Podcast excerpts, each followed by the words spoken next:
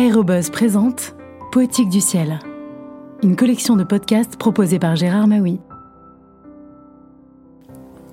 Bonjour.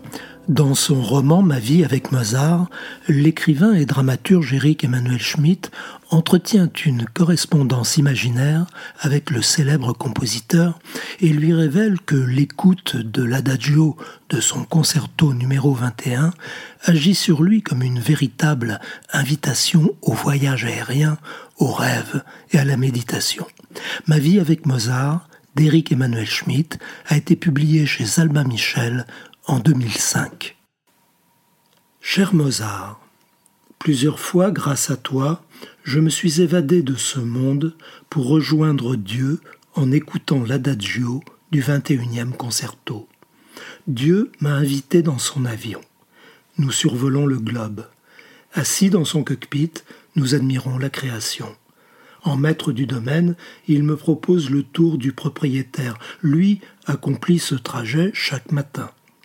D'ailleurs, de son siège, c'est toujours le matin.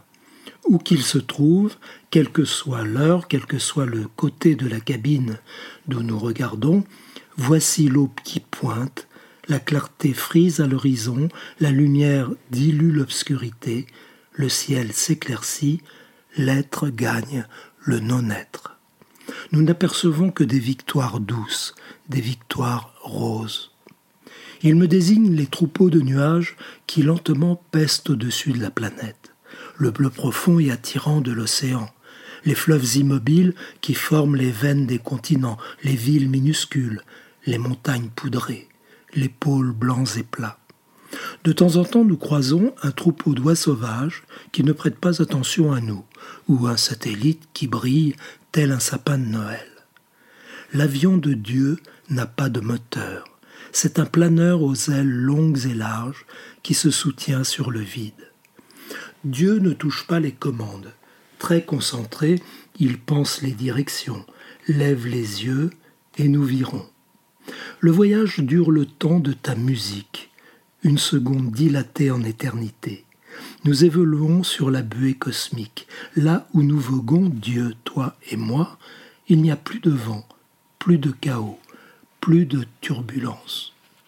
Comment trouves-tu le moyen de représenter la pesanteur, ou même la pesanteur restreinte, toi l'homme d'une époque qui ignore ces concepts?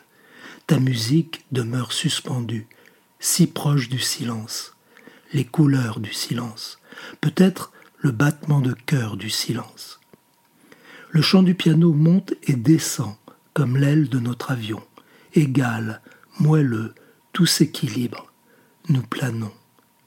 Quand le morceau cesse, de retour sur la piste, le casque à la main, étourdi, titubant, doutant d'avoir vécu ce moment éblouissant, j'adresse un geste d'adieu au pilote divin qui disparaît, gardant au fond de moi le souvenir d'un état serein auquel seule la plus intense des méditations pourrait me reconduire. À bientôt pour de prochaines lectures.